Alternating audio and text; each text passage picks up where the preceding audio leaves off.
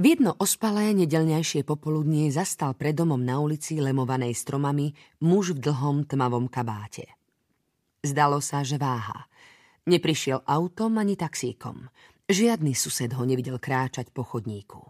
Len tak sa zjavil, ako by vyšiel z tieňa. Muž podišiel k dverám a zdvihol pesť, aby zaklopal. Jude sedela v obývačke na koberci a jedla rybie prsty zmeknuté zo zohrievania v mikrovlnke s dávkou kečupu. Jej dvojčka Tarin driemala na gauči, zakrútená do deky, s palcom v ústach zafarbených hodovocnej šťavy. Na druhom kraji gauča sedela ich najstaršia sestra Vivien. Sledovala obrazovku televízora. Záhadný mačací pohľad upierala na kreslenú myš, snažiacu sa ujsť pred kreslenou mačkou. Smiala sa, keď to vyzeralo, že mačka ide myš už už zjesť. Vivi bola iná ako ostatné veľké sestry a aj keď vyzerali sedemročné Jude a Tarin rovnako, mali rovnaké strapaté hnedé vlasy a srdcovité tváre, tiež boli rozdielne.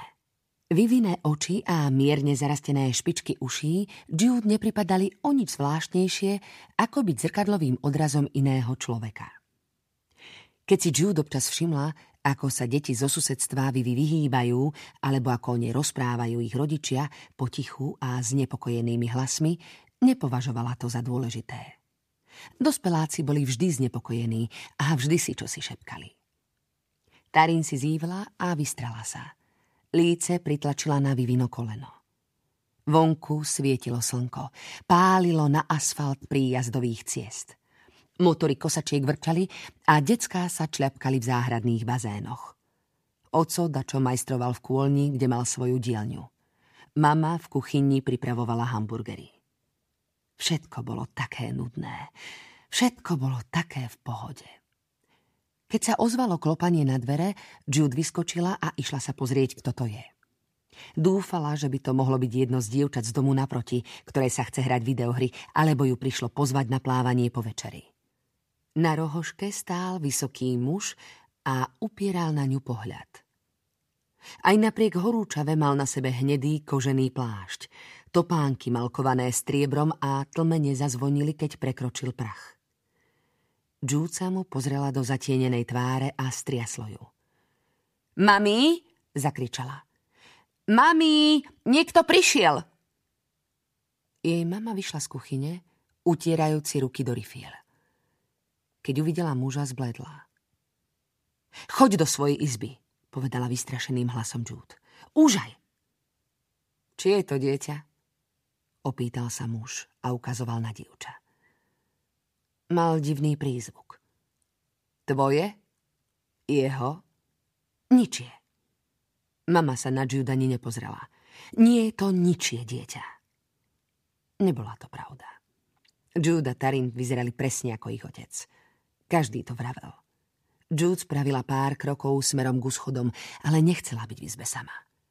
Vivi, pomyslela si Jude. Vivi bude vedieť, kto je ten vysoký muž. Vivi bude vedieť, čo treba robiť. Ale Jude sa nemohla pohnúť ani o krok ďalej. Videl som veľa nemožných vecí, povedal muž. Videl som žalúď ešte predtým, ako vyrástol dub. Videl som iskru pred tým, ako vznikol plameň. Ale nikdy som nevidel niečo takéto. Mŕtvu ženu, ktorá žije. Dieťa zrodené z ničoho. Mama nenachádzala slová. Telo sa jej triaslo od napätia. Jude ju chcela chytiť za ruku a stisnúť jej ju, ale neodvážila sa. Pochyboval som o Balakinovi, keď mi povedal, že ťa nájdem tu povedal muž. Hlas mu zjemnel. Kosti pozemskej ženy a nenarodeného dieťaťa v zhorených pozostatkoch môjho sídla boli naozaj presvedčivé. Vieš, aké to je, keď sa vrátiš z bitky a nájdeš svoju ženu mŕtvu a s ňou aj svojho jediného dediča?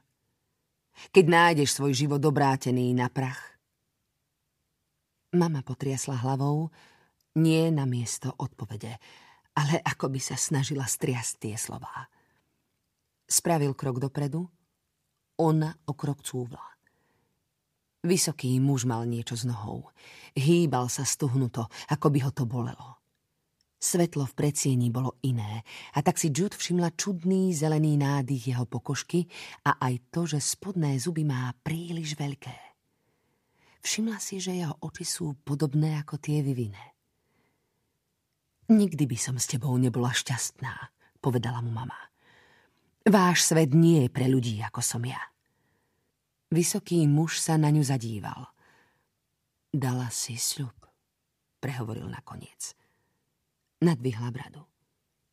A potom som sa ho zriekla.